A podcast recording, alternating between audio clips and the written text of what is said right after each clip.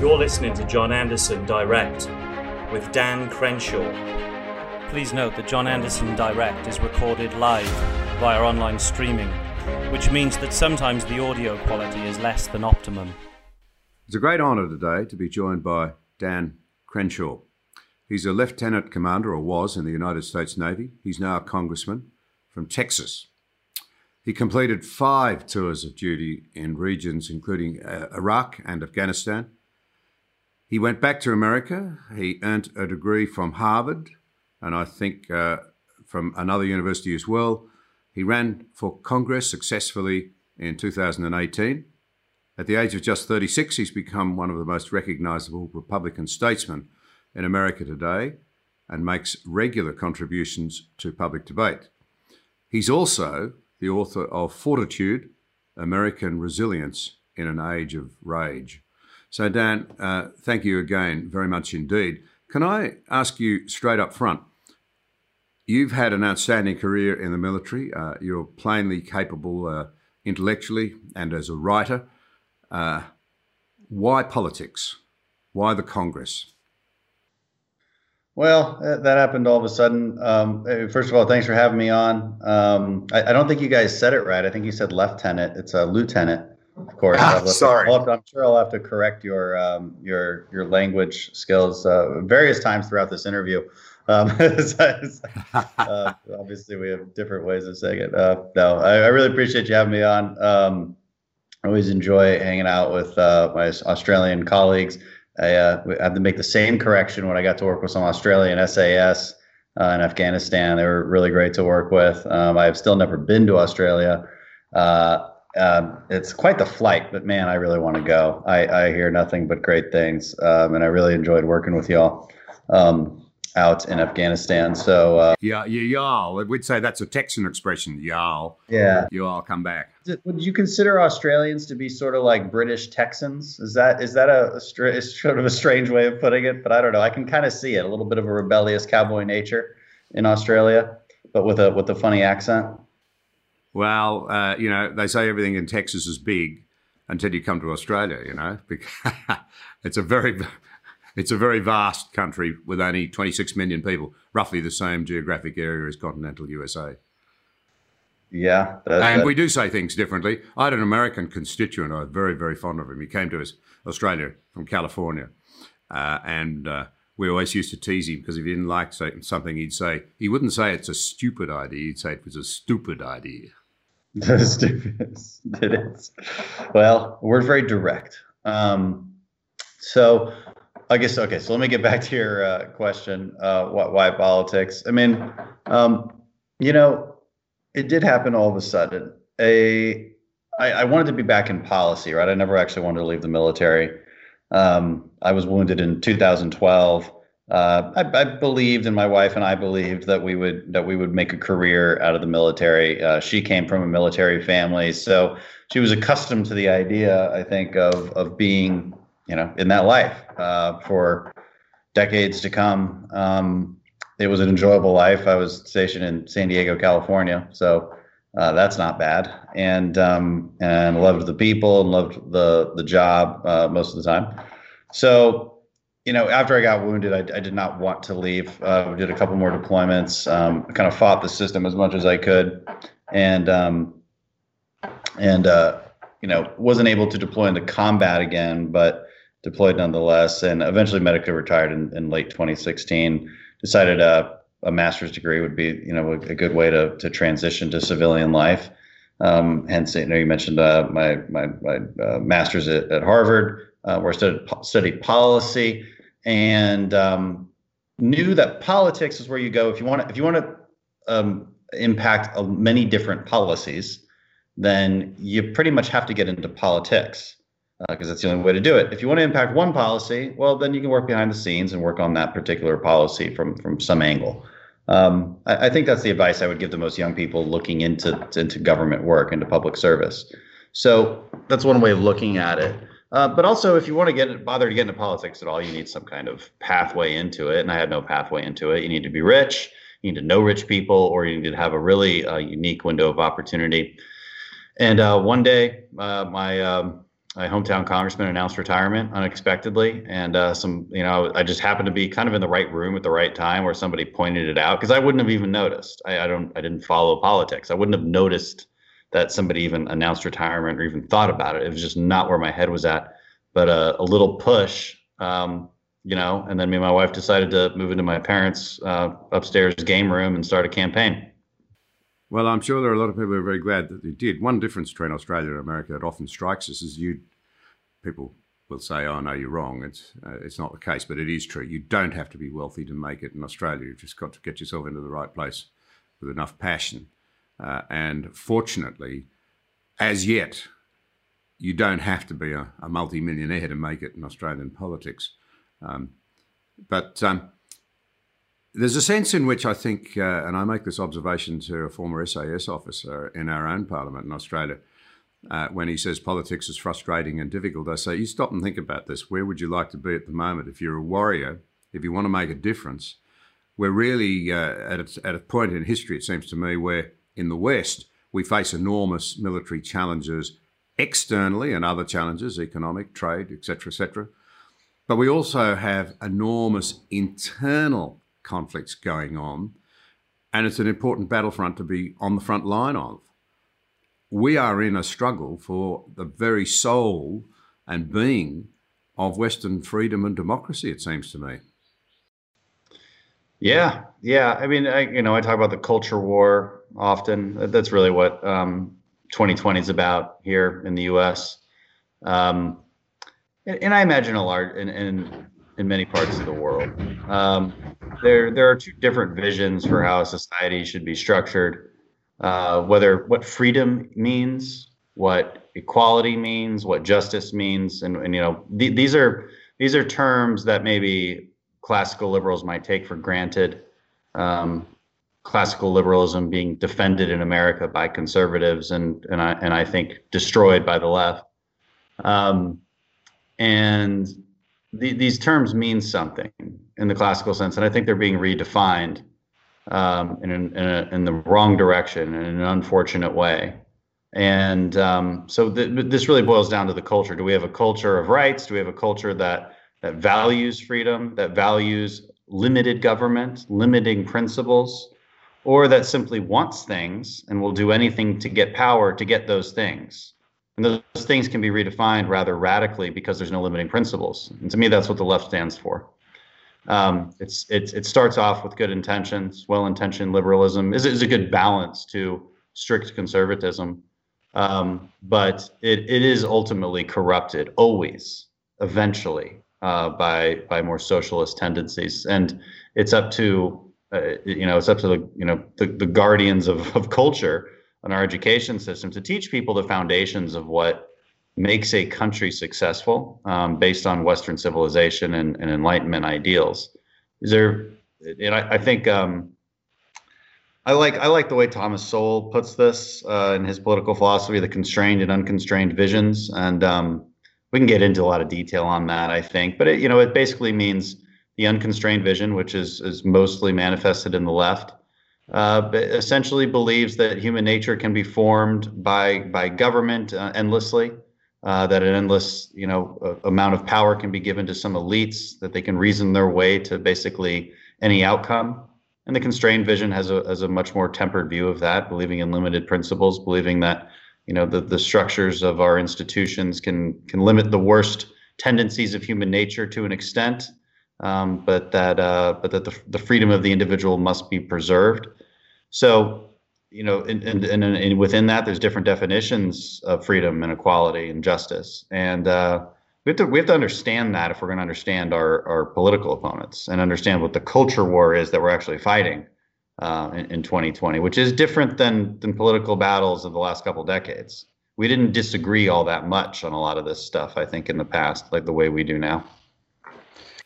Yeah, I take your point, and it's much the same across a lot of the West. It's just that what happens in America is unbelievably important because of its size, its power, its predominant role on the globe, but also because in so many ways American culture is still exported around the West of the world. Well, what is it that you're now exporting? You mentioned human nature there in the context of the battle of ideas between those who are constrained, those who would be left, or if I could put it to you this way, I think one of the most appealing aspects of conservatism to me personally, which has been proven, I think, by history time and time again in a way that it can no longer be denied, is that human nature does not change. We always have a propensity to, if you like, do the wrong thing in some areas of our lives, every one of us, and a propensity to try and be noble and to lift ourselves in another part. What doesn't change, though, is our underlying nature. And it seems to me to be unbelievably naive to attempt to deny that. History is simply not with you, but we discount history. And there seems to be a major attempt to rewrite history in American education as well. How has America lost grip on real history? Oh, yeah. So that's exactly right. So we believe human nature is fixed and that the government's role is to create processes and incentives and limitations so as to guide this flawed human nature towards the best outcomes. So we're primarily concerned with process. We're primarily concerned with the how we solve problems. This is extremely important as being a conservative. The left does believe that human nature can be, like you said, legislated into perfection. And this causes them to have sort of a utopian ideal and take extreme action when they see problems.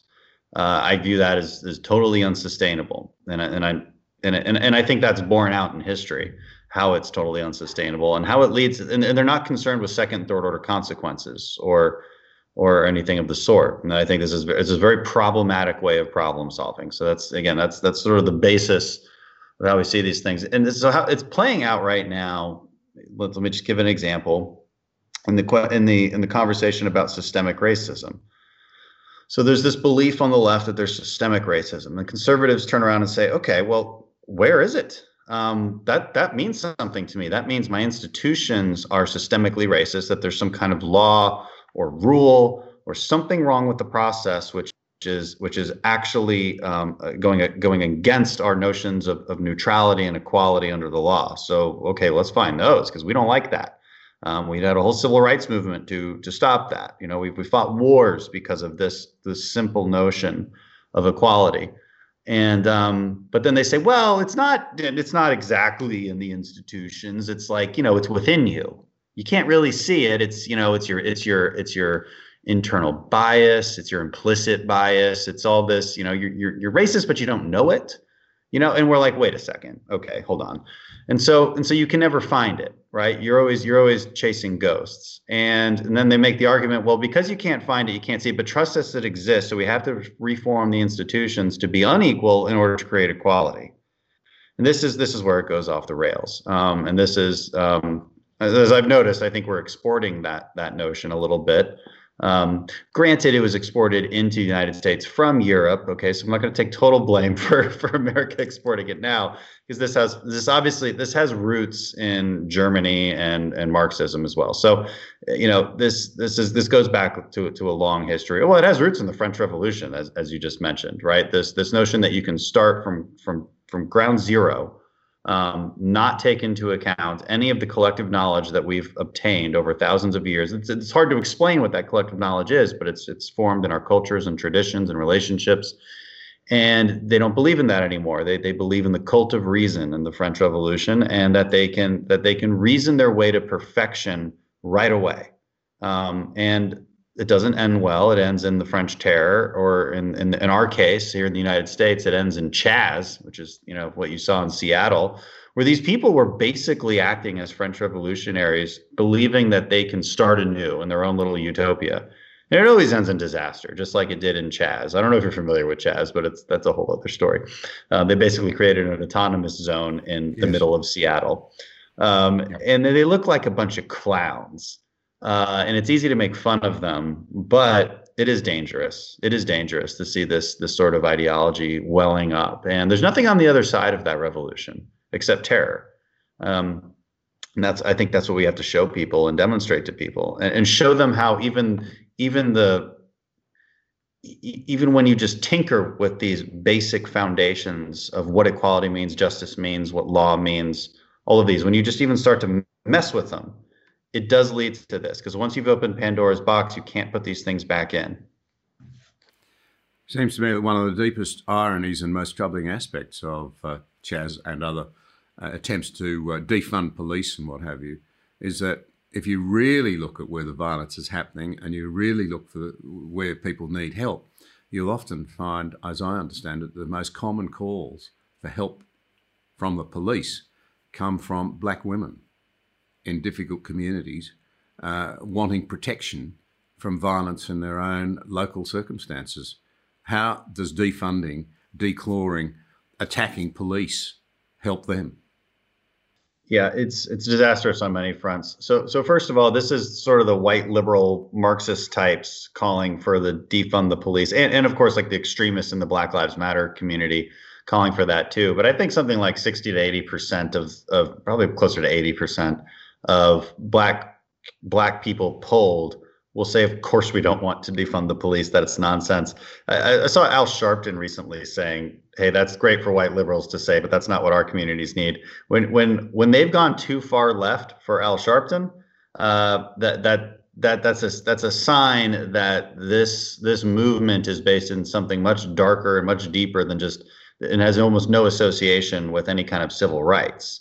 It's purely revolutionary in its nature, and they mean defund the police. I mean, these radicals go out there, they mean it. They are not satisfied with moving some funding around. They're not satisfied with cutting hours. They mean it. They mean abolish it. These are pure anarchists. These are anarcho-fascist communists, as I like to call them, and that's not a contradiction. They engage in fascist tactics. They want anarchy in order to create crisis, to justify the revolution, to create communism. This is what they want. So it's more of a pathway than it is a particular label in time. But that is their ideology. The other reason it's problematic, so set those crazy white liberal Marxists aside, and they usually are crazy white liberal Marxists, Antifa and those types. Set them aside, though, and then that language, though, of defund the police and systemic racism within the police, it does manifest into really problematic behavior outside of those circles, just in whether in criminal circles or just in some of these minority communities. And you see that when our cops are being assassinated on the streets.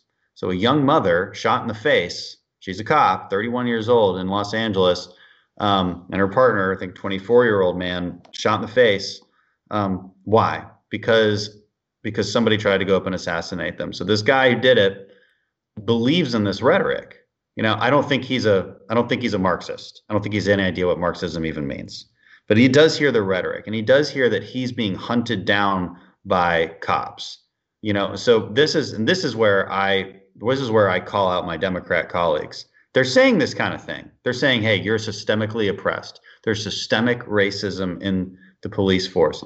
This is playing with fire. These are dangerous terms. If something is truly systemic, it means you have to fight it. That's what it means. It means you have to abolish it or fight it, because that's what it would mean to me. If you tell me I'm systemically oppressed, truly, then you've disempowered me. And the only way for me to gain back my power is to fight you. And so don't be surprised when people are doing this kind of thing. So I call out the other side, who you cannot say in the same breath you're being systemically oppressed, but also looting and rioting is bad. I'm sorry, but it doesn't work that way. Because once you've told somebody and convinced them of their oppression, you better expect them to fight. Hell, that is the American way after all. But the problem is it's based on an untruth. The police are not hunting anybody. This is just not true. And we could go into the statistics behind it all day long. It's not persuasive to people who already believe it, because narratives and storytelling matters quite a bit. And the leaders who do know better need to be more responsible with how they talk about this, because they're getting people killed. There's no doubt that Black Lives Matter. I mean, you can simply assert, and it is true, that they've been fast and loose with the facts and with the truth. No doubt about that at all. But if we can come now to, you're in an election. We're watching this very closely in America, because as often as said in this country, American elections are as important for us, frankly, and their outcomes can be as important for us as our own selection of our governments and prime ministers in this country. What's coming is, it seems to me, to be extraordinarily important. Now, you've approached this with an admirable set of insights about beliefs and values and where people sit on the political spectrum. Where would you put the two contenders for the White House on the political spectrum? You know, left versus right. I mean, but you wouldn't really call the current president particularly committed to a philosophical view. He's more a pragmatist, even a deal maker, a very unusual character, probably the product of a divided America as much as the cause of it today, I would have thought, if I can say that from this side of the world, versus a man who seems to move all over the chessboard in terms of his position and who couldn't necessarily be classified as a normal left-of-centre Democrat alternative for the White House. How do we understand these two figures? Because what we get in Australia is the Trump derangement syndrome dominating in the media. It's anything but Trump. So they don't examine, we're not hearing very much in the Australian media of the truth about where Biden and all the people who are with him would want to take America and what that might mean for the rest of the world. Yeah, and they don't talk about it either because they know that their platform is not popular with Americans. And I don't think it would be popular with Australians either. I mean, what would be of concern to you guys, obviously, are, you know, how tough we are on China, our willingness to maintain presence in military relationships, diplomatic relationships in the Pacific. I don't think Biden would retract in any way, but I do think he would certainly take a much softer tone with China, you know, and probably default back to kind of the traditional Washington think tank academic idea of China, of, you know, kind of just playing a middle ground, which it was fair to be tricked by China for a while. But I think the awakening of China's true intentions have to be out there in the open. And Trump is much more bold about making those kind of statements and making those kind of deals. So that's a pretty key difference there. I agree with your assessment of our current president. He's not going to have a philosophical discussion of conservatism with you. That's not where he comes from. He does happen to govern that way. He does happen to make those decisions in accordance with those values, according to his instincts. But for him, it's more instinctual than it is you know, philosophical or I mean, he supported Democrats in the past. He supported Republicans. And so, you know, that is all true. But his governance has been highly conservative. He's taken our priorities and really ran with them. And you could argue that's because it's, you know, it's his team and he wants to win for his team. He takes his campaign promises extremely seriously. That's what's the one thing you've noticed over the last 4 years. He's been an extremely honest president in that regard. Now, of course, what you hear from the media is he's told more lies than any human being in the history of human beings. You know, yeah, he speaks extremely. He speaks in absolutisms. He speaks, you know, sometimes carelessly. That's where these lies come from. But they're often, when you actually dive deep into the fact checks, they're often very silly. So as far as big campaign promises and policies, he's been very forthright with what he wants to do, and very bold about that. With Biden, you don't hear anything about policy these days, and that's interesting.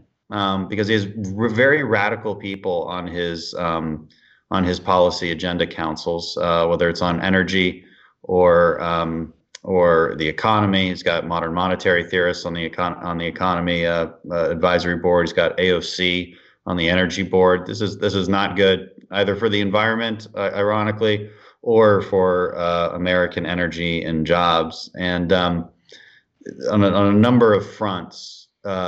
You know, this is not good policy. And as you noted, he's been a chameleon. Many Democrat leaders are. The Democrat Party has changed radically just in the last few years.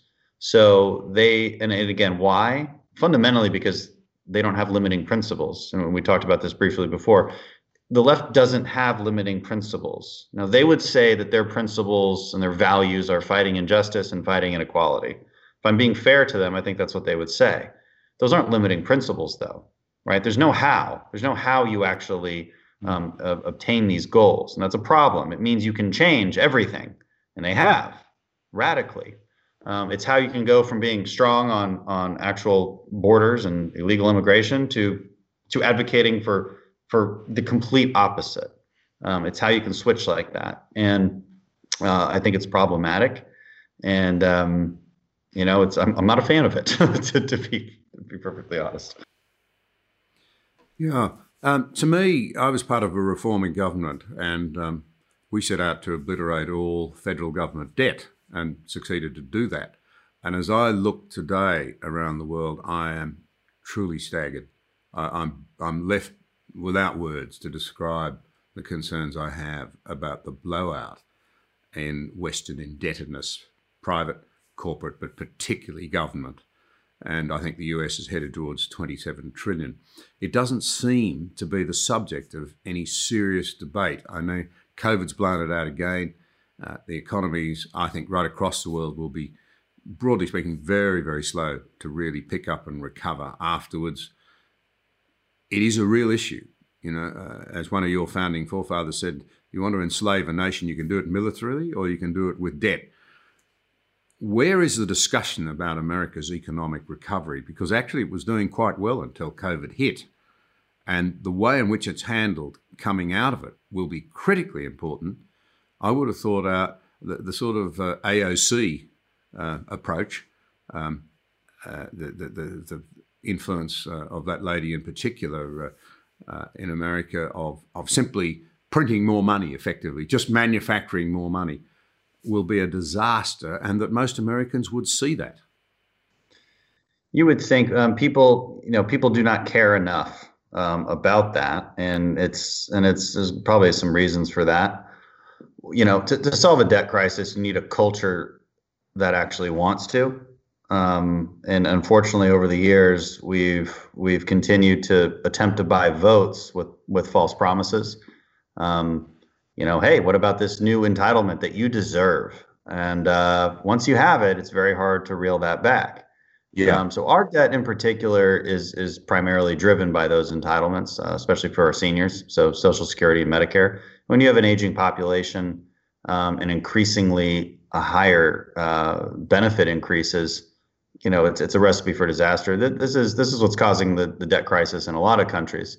And the problem with crisis is you don't know it's a crisis until it happens. So this is the other reason that people have continued to whistle past the graveyard, is because they say, well, you said at 30% debt to GDP ratio it was going to be bad, and then we got to 50%, and then we got to 70%, and 80%, 90%, and, you know, is it really? It doesn't seem to matter. Inflation isn't increasing. It seems like we're fine. Maybe we're in a sort of new monetary reality. Yeah, but of course that's playing with fire.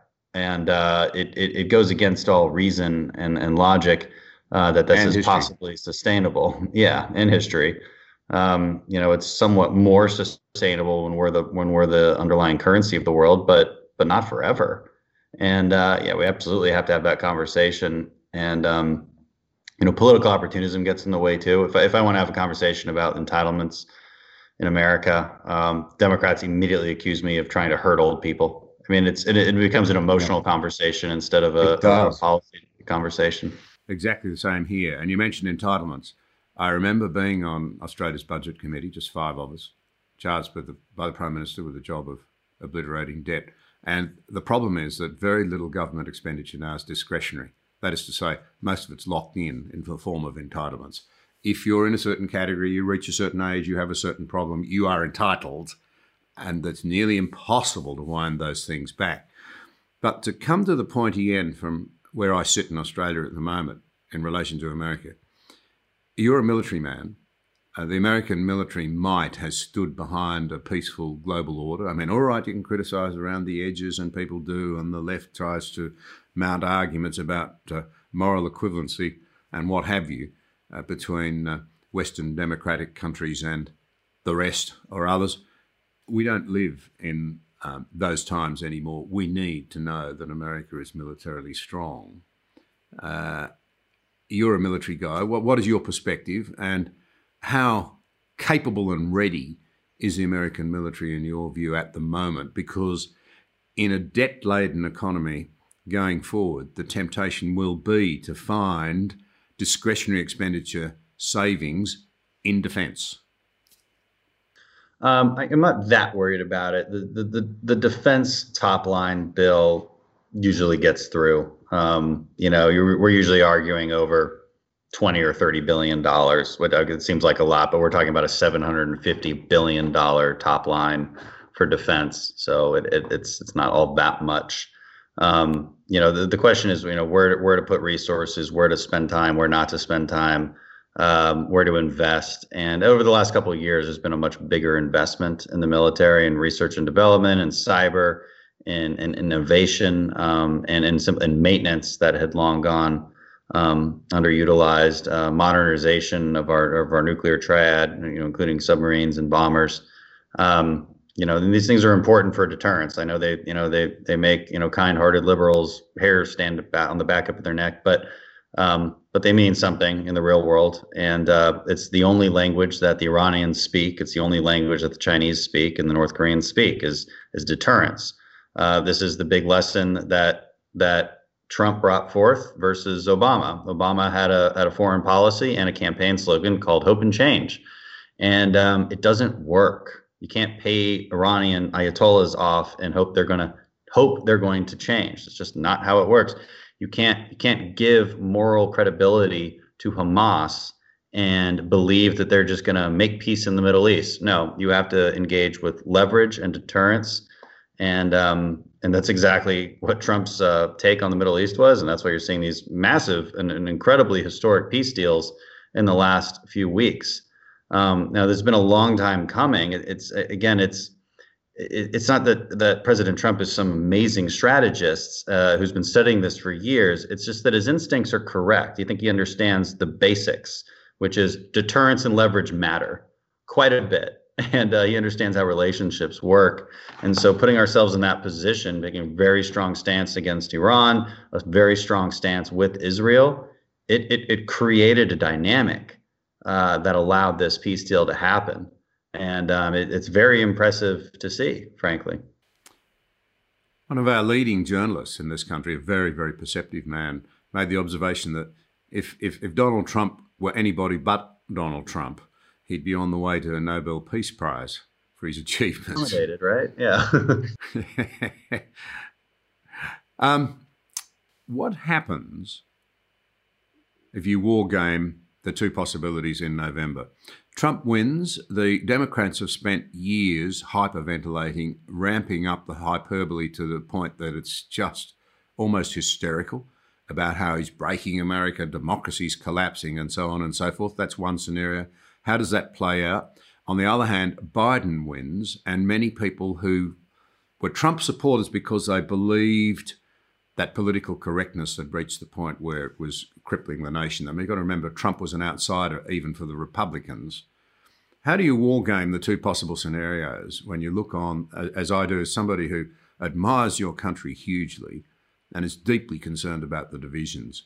How will they play out? And then I'd love to come to your own personal approach, which I find commendable in terms of how we might deal with one another in the future. But how might it play out if one side wins versus the other, as you see it?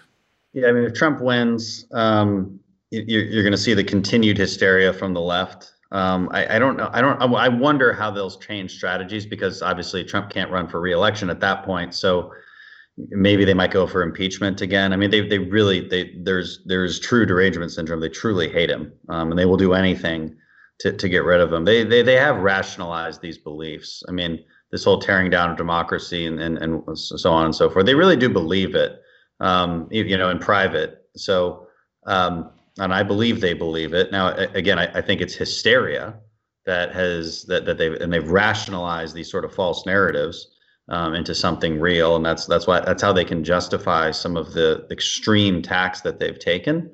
I think the impeachment was an extreme thing to do. I mean, I think they've been planning it all along. And we're just trying to, and they're very good at playing in the intelligence world where they know that we can't say what we know because we know it's classified, and they play in that world very well. They tried to do it recently with some other issues And that's what they did with impeachment. That's what they did with the Russian collusion hoax. And it was a true hoax. And this was the true scandal is that the last administration abused its power knowingly. And we know this now. This stuff is coming out slowly, but it's too complicated for people to absorb. But you know, these FISA warrants, well, FISA means, you know, basically a surveillance warrant that's secretive, was given based on totally false premises and knowingly so. So, I mean, there's just some really bad stuff that happened that the media just won't cover fairly. So my point is that more of the same if Biden wins, I think, if Trump wins. If Biden wins, and I think Trump supporters will feel extremely disenfranchised. They will feel that this was a very unfair election. They will feel like their guy was hammered for years unfairly, and I think they'll be right. But here's the scary scenario if these because some states are playing with fire with this universal mail-in ballot idea. Some swing states. It's not a big deal. You know, if California wants to do it, it's always going to go Democrat. It's not going to change the course of the election. But these swing states and these Democrats that run these swing states are knowingly doing this. They're putting out universal mail ballots. So what does that mean? It means if you're a registered voter, we mail you a ballot and you mail it back, and that's your vote. Okay. Now to a typical person, you're like, okay, that seems fine. I mean, what's wrong with that? Well, lots wrong with that. Because it's impossible for the state to possibly get that right. It's impossible. And you know this if you ever block walked, you know, here in America, I'm sure you guys do the same thing. You have a list of addresses, you have a list of names, and okay, this person lives here, they're registered Republican, and then I go and knock on their door and say, hey, vote for so-and-so. Plenty of times it's the wrong person at the door. Not a big deal, move on to the next one. But that actually does mean something if you're just going to randomly mail out ballots. It means that mistakes can be made and fraud can occur. And the Democrats always come back and say, well, it's such a small percentage, it's basically insignificant. Well, that's a terrible argument considering that our elections are won by very, very tiny margins, oftentimes, even tens of votes. So it's a huge deal. And it's an even huger deal when we have such a divided country. If we're going to be a divided country and somebody's going to win or lose, you have to be able to say, you know what, I really don't like that you won, but I know that you won by the rules. And if you can't say that, if we feel that the rules are in question, this is a cause for massive unrest. And I'm very worried about that. I can't believe these states are so irresponsible as to do what they're doing. You've just confirmed my worst fears. It does seem to me to be potentially a real tinderbox. And it's worth remembering that in terms of the Democrats, as I recall it, you may have a different perspective, but as I recall it, in the contested election between Gore and Bush, in the end, Al Gore was quite gracious about it, accepted the results, and the way in which he handled it meant that the American people accepted that result. I'm not so sure that where America's at today, that'd be so straightforward. Yeah, and that's simply because of what I just described. Again, if we just had simple, agreeable rules around voting, you know, I tell people this all the time. Okay, if you were to start your own new country, there's no political parties yet, and you're like, okay, wait, how should we elect people? Okay, we should make sure the person is the person, right? Yeah, that should definitely be a rule. Okay, maybe some kind of ID might be in order. And then we would also want to make sure that we know that they just voted, and maybe we can see them. So vote in person unless you have some, really good reason why you can't, right? Maybe you're bedridden or whatever it is. You know, we have ways to deal with that. Like we have mail-in voting in America, obviously absentee mailing, but you have to apply for that with an ID, and then you get your ballot. So there's a confirmation process, a verification process that actually occurs there. You know, this is common sense, right? The institutions matter quite a bit. Especially in a divided country. And this conversation has gotten very confusing. People are confused by it. The president's like, no mail-in voting. And people are like, oh God, should I not mail in my ballot? Well, that's not what he means. He means the practice of universal mail-in ballots. But I just can't imagine why we'd want to play with fire and you know, put doubt in the actual rules of the game. That's a terrible idea. To come to those institutions in a moment, but before I do, I was greatly struck by an interchange that you had recently that I read about, where you made the point that it's incredibly important to try and avoid giving offence, and even more important, not to take offence, which seems to me to be a model that you live by. Given that so many of the differences in America are not philosophical, but personal and nasty, almost the Arthur Brooks sort of scenario where he draws on the marriage counselling sort of idea that if you combine anger and on the surface of it, America looks angry, with disgust, you get contempt. And when people start to talk to one another contemptuously, it's almost impossible to restore the relationship. But you commendably have said that it's really important to not only try and avoid giving offence, but to double down on not taking offence. I think that's admirable and surely something that every American ought to try and emulate and pick up. Where did you learn the importance of not taking offence? It's almost sort of, you know, take a slap on one side of the face and be prepared, then offer the other, the sort of the Christian injunction to not take offense. Yeah. I mean, I come from the SEAL teams, and anybody who's maybe, you know, played sports or been in the military knows how dark our humor is and how thick-skinned you must be to survive in such a place. So there's a background for it, I suppose. I actually, when I wrote that in my book, and that was my comment after the whole SNL Pete Davidson thing, I was stealing that quote from a Harvard professor that I'd had who was giving that talk to the class as they were doing orientation. And I thought it was just so insightful and so simple and so perfect for a college campus. Try hard not to offend people while you're here. Try even harder not to be offended.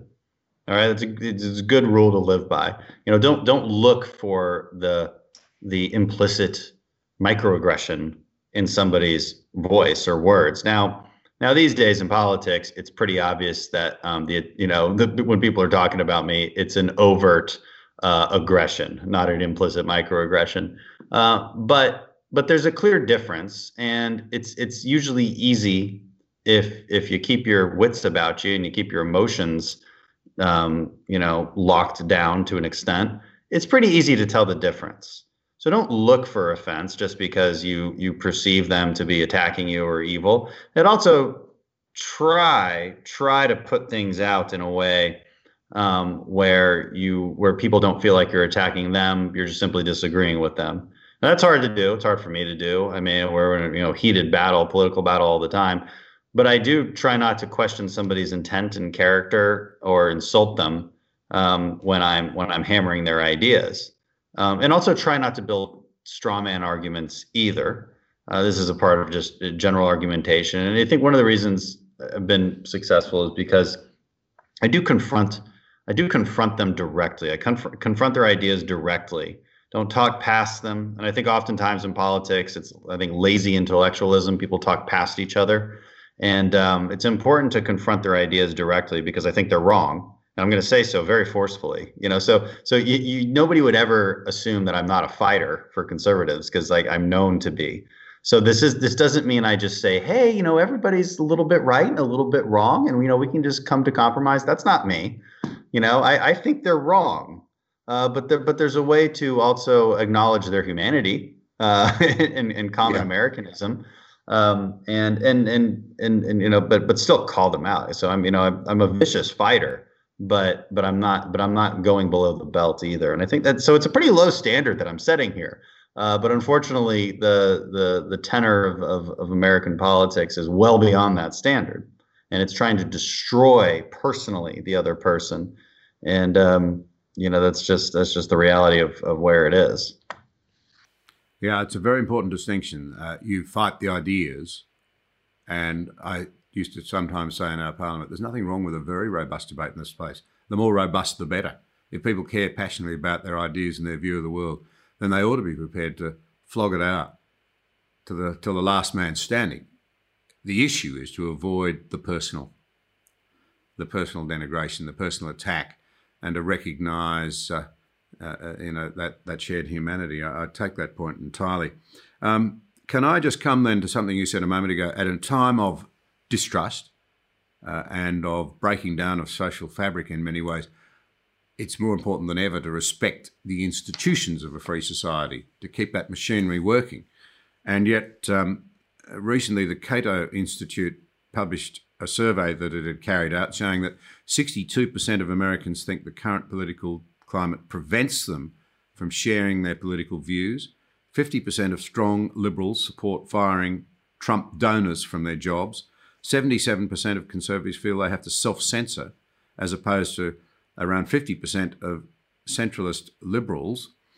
And it seems to me that you've got this great problem now that you've got a breakdown of confidence in one another's goodwill, but also in our institutions.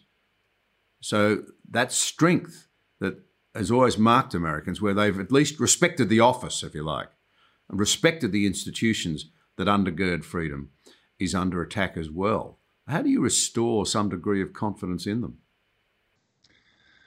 Yeah, well, you know, these are two separate problems there. One is the censorship, the cancel culture problem, which again, primarily conservatives are the targets of. We can try to cancel Netflix all we want; it has no effect.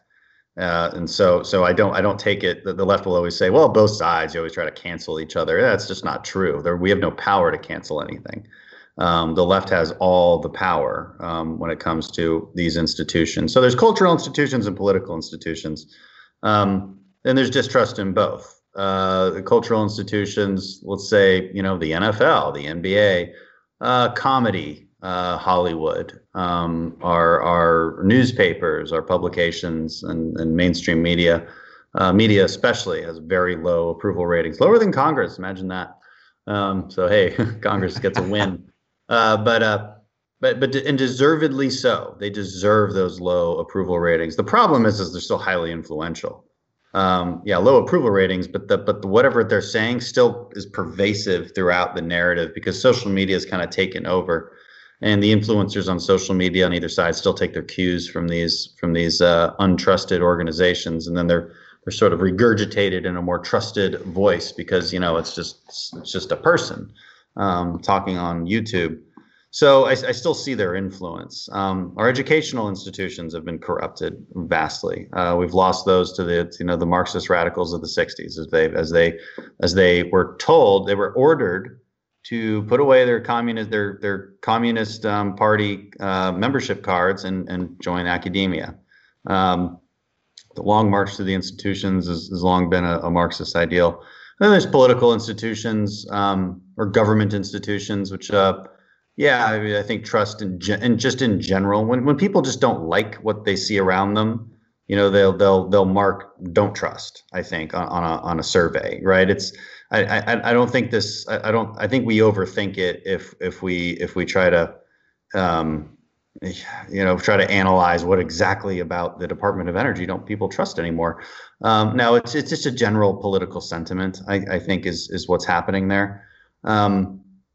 And of course, the conservatives have long distrusted government institutions. So, that's why we want them to have less power and be more limited. And it always strikes us as strange that our liberal friends will always distrust government institutions as well, but only if they're not in power of them.